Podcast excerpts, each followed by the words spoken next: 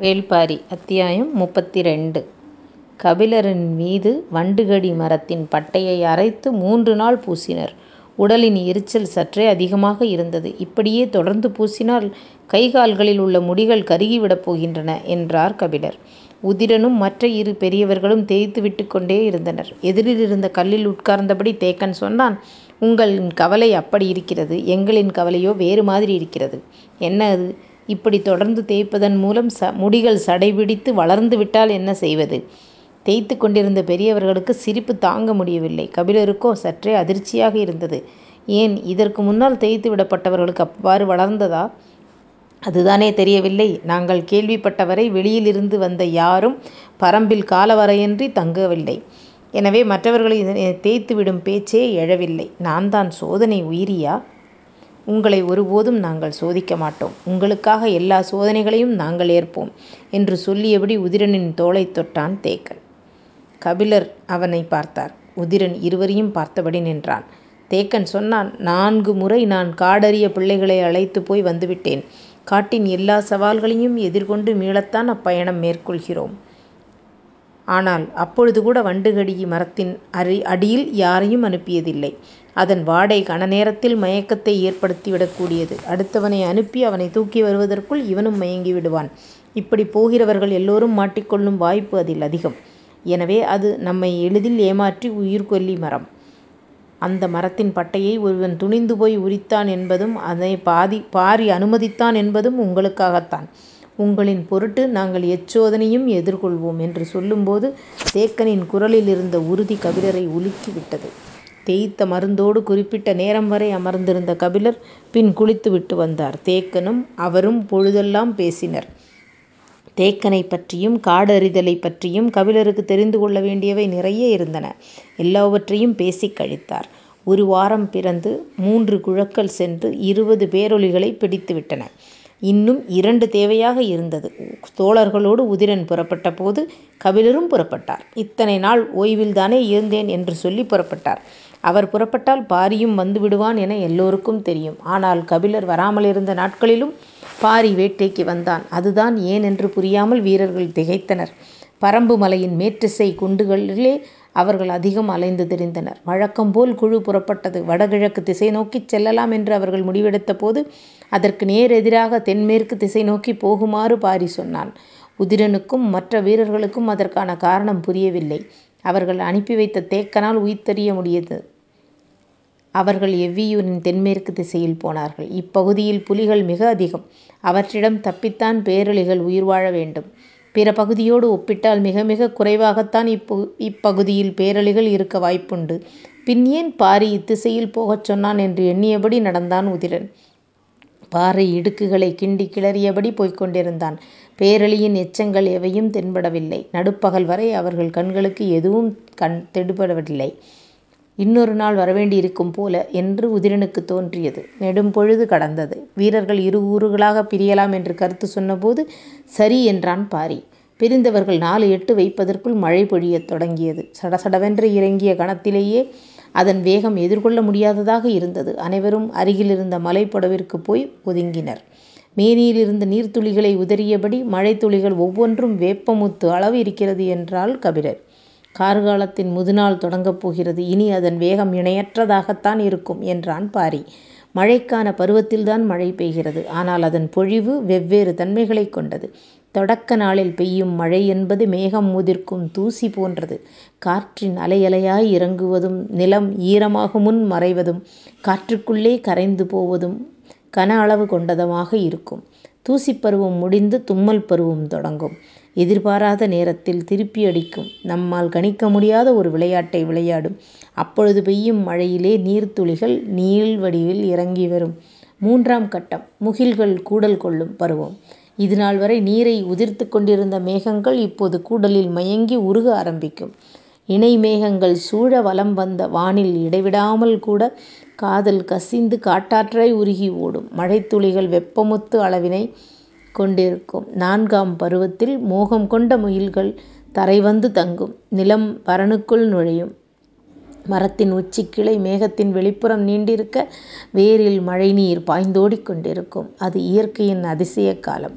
வானுக்கும் மண்ணுக்கும் இடையில் இருந்த ஏணி விலகிக் கொள்ள மேகக் கூட்டம் மரம் செடி கொடிகளுக்கிடையே மீனைப் போல் நீந்திப் போகும். ஒருவரை ஒருவர் பிடித்தும் விலகியும் கரைந்தும் உருகியும் காதல் கொள்ளும் காலம். அதுவே கார்காலத்தின் முதுநிலை பருவம். இப்பொழுது அது தொடங்கியிருக்கிறது. இறங்கிய மழை இரவு வரை நிற்கவில்லை. குகையை விட்டு வெளிவரும் எண்ணமே பிறக்கவில்லை. முன்னிரவில் குறையத் தொடங்கிய மழை நள்ளிரவில்தான் நின்றது. வீரர்கள் பின்னிரவானதும் இருவேறு குழுக்களாக பிரிந்து போகலாம் என்று முடிவு செய்தார்கள். நாம் எந்த குழுவோடு போவது என்று கபிலர் சிந்தித்துக் கொண்டிருக்கையில் பாரி அவரை அழைத்தபடி குகையை விட்டு வெளியேறினான். அவர்கள் பேரழியை பிடித்து வந்து சேரட்டும். நாம் வேறொரு திசை வழியாகப் போவோம் என்றான். பாரியின் இந்த முடிவை எதிர்பார்க்காத கபிலர் சற்றே திகைத்தபடி பின்னால் நடக்கத் தொடங்கினார். மேகத்தைக் கொட்டித் தீர்த்த வானம் விண்மீன்களால் பூத்துக் கிடந்தது. தேய் நிலவு கொடிபோல் மெலிந்திருந்தது. மெல்லிய நீல நிற வெளிச்சம் தரையிலும் பரவிக் கெடுக்க கபிலரை அழைத்துக் கொண்டு பாரி மலைமுகட்டை நோக்கி நடந்தான். எங்கும் நீரோடும் ஓசை கேட்டுக் கொண்டேயிருந்தது. வண்டுகடி பட்டை மரப்பட்டையைத் தேய்த்ததால்தான் உங்களை துணிந்து அழைத்துச் செல்ல முடிகிறது என்று சொல்லியபடி பாறையின் மீதேறி நின்று பார்த்தான். ஒளிரும் எண்ணிலடங்கா விண்மீன்களை வானம் வித்தை காட்டிக் கொண்டிருந்தது. அவர்களுக்கு நேரெதிரில் வடிவு கொண்டு வளைந்திருந்தது கார்த்திகை விண்மீன் கூட்டம். விண்மீன் பார்த்துத் திசையறிந்தபடி முன்னடந்தான் பாரி. தொடர்ந்து வந்த கபிலரிடம் கேட்டான் அவ்விண்மீன் கூட்டத்தைக் கவனித்தீர்களா? எதைக் கேட்கிறாய்? கார்த்திகை கூட்டத்தையா? ஆம், பார்த்தேனே. பாரி வேறெதையும் கேட்காமல் அமைதியாக நடந்து சென்றான். கபிலரும் பாரியும் தொடர்ந்து நடந்து வந்து கொண்டிருந்தனர். அவருக்கு பாரியின் கேள்வி உறுத்தி கொண்டிருந்தது. இதை ஏன் கேட்டான் பாரி? கார்த்திகை கூட்டம் பற்றி நமக்கு என்னவெல்லாம் தெரியும் என்று பேசி பார்க்க நினைத்தானோ என்று தோன்றியது. பெரும் கணியர் திசைவேளரிடம் உட்கார்ந்து நாள் கணக்கில் கார்த்திகை விண்மீன் கூட்டத்தைப் பற்றி பேசியது நினைவுக்குள்ளிருந்து அலை அலையாக மேலெழுந்து வந்தது. கபிலர் பாரியை நோக்கி கேட்டார் கார்த்திகை விண்மீன் கூட்டத்தைப் பற்றி எதையோ கேட்க வந்து நிறுத்தி கொண்டாயே, ஏன்? கார்த்திகை விண்மீன் கூட்டத்தைப் பற்றி பாரி கேட்கும் விளக்க விடை சொல்ல ஆவலுடன் இருந்தார். கபிலரின் கேள்வி பிறந்தது. இவ்வழகிய மீன் கூட்டம் கபிலரை மிகவும் கவர்ந்தது. ஒவ்வொரு மாதத்திலும் அதன் நகர்வைப் பற்றி மிக நுட்பமாகத் தெரிந்து வைத்திருந்தார். அதனையெல்லாம் பாரியிடம் பகிர்ந்து கொள்ளும் ஆர்வமே அவரை உந்தித் தள்ளியது. முன்னால் நடந்தபடி இருந்த பாரி கேட்டான் அவ்விண்மீன் கூட்டத்திற்குக் கார்த்திகை என்று பெயர் சூட்டியது யாரென்று தெரியுமா? கேள்வி கபிலரை திடுக்கிட வைத்தது. நடுங்கி நின்றார் கபிலர். தாக்குதலைக் கடந்து வார்த்தைகள் மேலெழவில்லை. நேரம் கழித்தே சொல் வெளிவந்தது. என்ன கேட்டாய்? அவ்விண்மீன் கூட்டத்திற்குப் பெயர் சூட்டியது யாரெனக் கேட்டேன். பதில் இருக்கட்டும். இப்படி ஒரு கேள்வியே ஒருபோதும் எனக்குத் தோன்றவில்லையே. திசைவேழருக்கு கூட இந்தக் கேள்வி தோன்றியிருக்காது என்று நினைக்கிறேன். விண்மீன்கள் பற்றி எண்ணற்ற கேள்விகள் கேட்டுள்ளேன். உன் ஐயங்கள் தீரவே தீராதா என திசைவேழர் பலமுறை சலித்துக் கொண்டுள்ளார். ஆனாலும் இப்படி ஒரு கேள்வி ஏன் இதுவரை எனக்குத் தோன்றவில்லை? திசைவேழருக்கு இதுபற்றித் தெரிந்தால் என்னிடம் அதை அவர் பகிர்ந்து கொண்டிருப்பார். அவருக்கும் தெரியாதென்றே நினைக்கிறேன் என்று எண்ணங்கள் ஓடியபடி இருக்க பேச வார்த்தையின்றி தடுமாறினார் கபிலர். எதுவும் பேசாமல் வருகிறீர்களே ஏன்? உனது கேள்வி ஆதிகாலத்தைப் பற்றியதாக இருக்கிறது. மனிதன் பொருளின் மீது மொழியைப் பொருத்தத் தொடங்கிய காலத்தைப் பற்றி நீ கேள்வி கேட்கிறாய். வளர்ந்தவர்கள் இயற்கையை இரண்டாம் நிலைக்கு கொண்டு சென்றுவிட்டோம். எங்களது கற்றல் முறை ஆழமற்றதென்று தெரிகிறது. பதிலுக்காக சொற்களை தேடினார் கபிலர். கேட்டபடியே நடந்து கொண்டிருந்த பாரி பெரும்புலவர் விடை சொல்லாமல் விளக்கம் சொல்வது ஏன்? விடை சொல்லாவிட்டால் விட்டுவிடும் கேள்வியை நீ கேட்கவில்லை. நான் விடை சொல்ல முடியாததற்கான சரியான காரணத்தை முன்வைக்க முடியவில்லை என்றால் உனது கேள்வி எனது அறி அறிதலின் அச்சையே நொறுக்கிவிடக் கூடியது. அதனால்தான் எனக்குள் இந்தப் பதற்றம் உருவாகிவிட்டது என்று நினைக்கிறேன். மழை நின்ற நாளில் நீரோடைகளின் சலசலப்பில் மயக்கும் இளநீல ஒளியில் நிலம் பூத்துக் கிடக்க மின்னிச் சிரிக்கும் விண்மீன் கூட்டத்தைப் பார்த்தபடி பாரி சொன்னான் கார்த்திகை விண்மீன் கூட்டத்தைக் கண்டறிந்து பெயர் சூட்டியவன் முருகன். எதிர்பாராத பதிலாக இருந்தது. நடையை நிறுத்தினார் கபிலர். முருகன்தான் இவ்விண்மீன் கூட்டத்திற்குப் பெயர் சூட்டினான் என்று எப்படிச் சொல்கிறாய்? சற்றே சிந்தித்த பாரி நீங்கள் பச்சைமலைத் தொடரில் ஏறத் தொடங்கிய முதல் நாளில் நாக்கருத்தான் புற்களைக் கடக்கும்போது நீலன் உங்களுக்கு முருகனின் கதையைச் சொன்னான் அல்லவா? அவன் ஆம் அவன் கதையை எத்துடன் முடித்தான்? அது எனக்கே தெரியாது. சந்தன வேங்கையின் மீது பரணமைத்து முருகனையும் வள்ளியையும் அதில் தங்க வைத்த எவ்வி அதன்பின் குடில் திரும்பி பூண்டு பானத்தை கலக்கிக் கொடுத்து யாரையும் அப்பக்கம் போகவிடாமல் செய்தான் என்பது வரை எனக்கு நினைவிருக்கிறது. தனைமயக்கி மூலிகையை கொடுத்ததால் அதன் பிறகு அவன் சொன்ன கதைகள் எவையும் எனக்கு நினைவில்லை. நேரெதிரே கார்த்திகை விண்மீன்கள் ஒளி வீசிக் கொண்டிருந்தது. அதனை பார்த்தபடி நடந்து கொண்டிருந்த பாரி மீதி கதையை சொல்லத் தொடங்கினான். பச்சை மலையில் யானை பள்ளத்தின் தென் திசை முகட்டில் தனித்திருந்த வேங்கை மரத்தின் மீது சந்தனக்கட்டை கொண்டு சிலாக் கொடியால் பிணைத்து கட்டப்பட்ட பரன் விட்டு மறுபகல் இறங்கினர் மருகனும் வள்ளியும். ஆணும் பெண்ணும் தங்களை அறியத் தொடங்கிய தலைநாள் இரவது. இவ்விரவின் குணம் பல பருவங்களுக்கும் நீடிக்கும். இயற்கையின் எல்லா மாற்றங்களிலும் வழியேயும் தங்களின் இணையின் மீதான காதலை நெய்யத் துடிக்கும் உயிராற்றல் பெருகியபடி இருக்கும். காதலை அறியும் பொழுதுதான் அடுத்த இடத்துக்கு அழைத்துச் செல்லும். அறியாதவன் அதுவே காதல் என்று நின்று விடுவான். காதலின் அழைப்பை ஏற்ற இருவரும் செல்லத் தொடங்கினர். கார்காலத்தின் தூசி பருவம் தொடங்கியது. காற்றில் மெல்லிய சாரல் மிதந்து வந்து வள்ளியின் முகத்தில் நீர் பூசி சென்றது. அவள் கைகொண்டு அதனை துடைக்காமல் நடந்தாள். முருகன் முன்னால் சென்று கொண்டிருந்தான். மேகத்தின் தூசி இருவர் மீதும் படாமல் படர்ந்தது. இக்கானகத்தின் எம் மலர்களோடும் ஒப்பிட முடியாத பேரழகு கொண்டு மிளிர்ந்தது வள்ளியின் முகம். பார்வையை விலக்கி நடக்க முடியாது என்று முருகனுக்குத் தோன்றியது. தனது விரல் கொண்டு அவளது முகத்தைத் துடைக்க எண்ணினான். அப்பொழுது வள்ளியின் கைகள் முருகனின் முகத்தைத் துடைத்துக் கொண்டிருந்தன. முருகனின் முகத்தில் கைதொட்ட கணத்தில் வள்ளியின் முகத்திலிருந்த நீர்த்துளிகள் மறைந்தன. முருகனின் கை அவளது கன்னம் தொடும்போது நீர்த்துளி அற்று இருந்தது வள்ளியின் முகம்.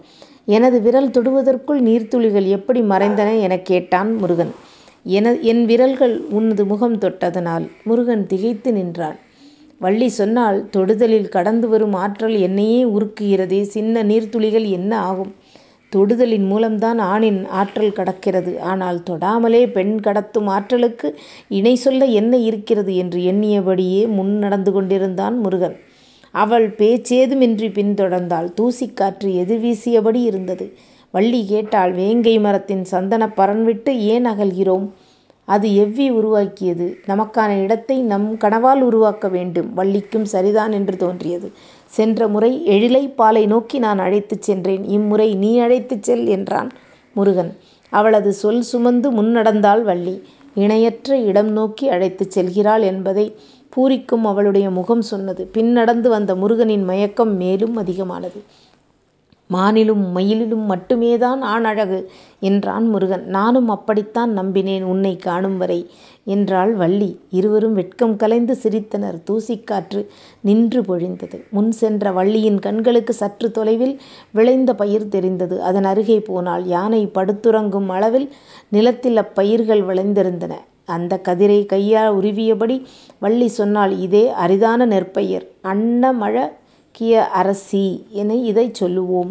மற்ற பயிர்களுக்கெல்லாம் பசியைப் போக்கும். ஆனால் இது மட்டும்தான் பசி நீக்குவதோடு உடலை மலரவைத்து சுகம் தரும். மனம்தான் பெரும்பாலும் மகிழ்வு உணர்கிறது. உடல் தேவைக்கு மட்டுமே உணர்கிறது. ஆனால் இப்பயிர்தான் உடலை மகிழவும் வைக்கும். என்று சொல்லிக்கொண்டே கைப்பிடி அளவு கதிர் பறித்து உள்ளங்கையில் வைத்துக் கசக்கி அதனை முருகனுக்குக் கொடுத்தாள். முருகன் அதை வாங்கிக் கொண்டான். ஏற்கெனவே எனது உடலும் மனமும் மகிழ்வார் திணறிக் கிடக்கின்றன. இதில் இதுவும் சேர்ந்தால் நிலைமை கட்டுக்கடங்காமல் போய்விடுமோ என்று அவனுக்குத் தோன்றியது. வள்ளியும் வாயில் போட்டு மென்றபடியே நடந்து வந்தாள். சிறிது தொலைவு சென்றபின் வள்ளிக்கு விக்கல் வந்தது. அருகில் நீரோடை எதுவும் இல்லை. கார்காலம் இப்பொழுதுதான் தொடங்குகிறது. நீர் புரண்டோட இன்னும் நாளாகும். குட்டை எதுவும் இருக்கிறதா? என்று பார்த்தான் முருகன். எதுவும் தென்படவில்லை. வள்ளிக்கு உடனடியாக குடிக்க நீர் தேவைப்பட்டது. ஆனால் அவ்விடம் கிடைக்காது என்று தெரிந்ததும் அருகிலிருந்த சிறு பாறை மீதேறி நாற்புறமும் பார்த்த முருகன் ஒரு திசை நோக்கி ஓடினான். நீர்நிலையை கண்டறிந்து விட்டானோ என்ற எண்ணத்துடன் பின்தொடர்ந்து ஓடினாள் வள்ளி. அங்கு கான வெள்ளெருக்கொன்று செழித்திருந்தது. இங்கு ஏன் ஓடி வந்தீர்கள்? என்று கேட்டாள் வள்ளி. நீரெடுக்கத்தான் என்று சொல்லியபடி வெள்ளெருக்கின் அடிவாரமிருந்த சிறு சிறு கற்களை நகர்த்தி குழியை உருவாக்கினான். இவ்விடத்தில் நீர் இருக்கும் என்று எப்படி சொல்கிறீர்கள்? கான வெள்ளெருக்கின் கதை விதையை காற்றெங்கும் தூவி விட்டிருக்கும். ஆனால் இங்கு மட்டும்தான் அது முளைத்துள்ளது. அது நீர் உறிஞ்சும் செடியல்ல நீர் குடிக்கும் செடி. அதிக நீர் இருப்பதால்தான் இவ்விடத்தில் வளர்ந்திருக்கிறது என்று சொல்லிக்கொண்டே கற்களை விலக்கி குழியை ஆழப்படுத்தினான். வெள்ளெருக்கின் வேர் இரு முழத்தை தாண்டாது. எனவே அந்த அளவுக்குள் தான் நீர் இருக்க வேண்டும் என்று முருகன் சொல்லும்போதே பாறை இடுக்கில் கசிந்தோடியது நீர். இரு கைகளையும் அதன் அடியில் நுழைத்து நீரள்ளிப் பருகினாள் வள்ளி. நீரின் குளிர்ச்சி உடலெங்கும் பரவியது. முருகன் சொன்னான் மண்ணுக்குள் நீர் இருப்பதும் மனதிற்குள் நீ இருப்பதும் முகம் பார்த்தால் தெரியாதா என்ன? குளிர்ச்சி நீரன்றியும் பரவியது. முருகன் மீண்டும் சொன்னான் காதல் சற்றே தலைகீழானது. நீரிறக்கும் இடத்தில் தழைக்கும் வேரல்ல வேறிறக்கும் நிலத்தில் சுரக்கும் நீர் என்று சொல்லிக்கொண்டே சிறு சிறு கற்களை குழிநோக்கி நகர்த்தி மூடினான் முருகன். வள்ளி மீண்டும் நடக்கத் தொடங்கினாள். அவள் அழைத்து செல்லும் இடம் காண முருகனுக்கு பேரார்வம் எழுந்தபடி இருந்தது அவர்களின் கண்களில் படும் தொலைவில் பன்றிக் கூட்டம் ஒன்று எதிர் சென்றது. இருவரின் கண்களும் அதனை பார்த்தன. நான் விரட்டிச் சென்று அம்பெய்தி பன்றிக் கூட்டம் இதுதானா? என கேள்வி எழுந்தது முருகனுக்கு. இவற்றை விரட்டி வந்ததால்தான் நான் வள்ளியைக் கண்டேன். எனக்கு காதலைத் தந்த இவற்றுக்கு நான் அம்பெய்தி காயத்தையல்லவா தந்துள்ளேன் எனத் தோன்றியது. சட்டென பின்திரம்பி ஓடினான் முருகன். வெள்ளெருக்கஞ் செடியின் அடிவாரத்தில் மூடிய கற்களை மீண்டும் கிளறி அகற்றி பன்றிகள் நீரருந்த வழி செய்துவிட்டு ஒதுங்கினான். பன்றிக் கூட்டம் நீர் நோக்கி நகர்ந்தது. அதன் குவிவாய் நீர் தொட்டு உறிஞ்சின. பார்த்துக்கொண்டே வள்ளியின் அருகில் வந்தான் முருகன். அவள் கேட்டாள் இவற்றின் முதுகில் செந்தாது படிந்திருப்பதைப் பார்த்தீர்களா? இவற்றின் உடலில் காயம் இருக்கிறதா என்பதைத்தான் எனது கண்கள் தேடின. வேறெதையும் நான் கவனிக்கவில்லை. கார்காலத்தில் முதலில் மலரும் செங்கடம்பு மலர்கள் பூக்கத் தொடங்கிவிட்டது. அம்மர அடிவாரத்தில் உதிர்ந்து கிடக்கும் மஞ்சள் பாவிய செந்நிறப் பூக்களின் மீதுதான் இவை படுத்தெழுந்து வருகின்றன. அதனால்தான் இவற்றின் மேலெல்லாம் செந்தாது ஒற்றியிருக்கிறது.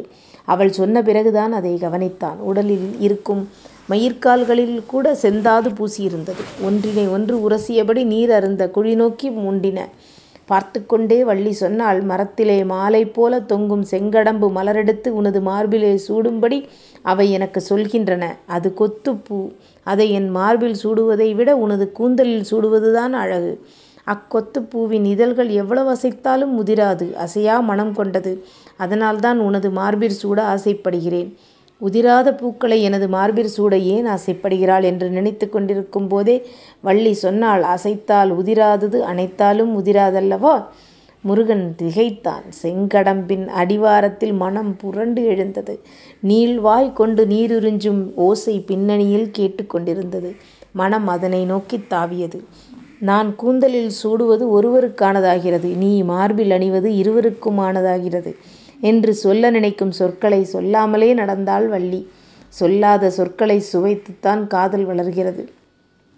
வெள்ளெருக்கின் வேர்போல் மனதின் ஆழத்தில் இருந்து நீர் குடித்துப் பழகியது காதல். அதற்குச் சொல் சொல்லச் சொல்ல மலர்வாய் தேவையில்லை.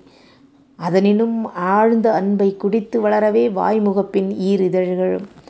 சுரந்து கொண்டிருக்கும் போதே அறிந்து கொண்டிருக்கும் அதிசயத்தை இதழ்கள் நிகழ்த்தி கொண்டிருந்தன.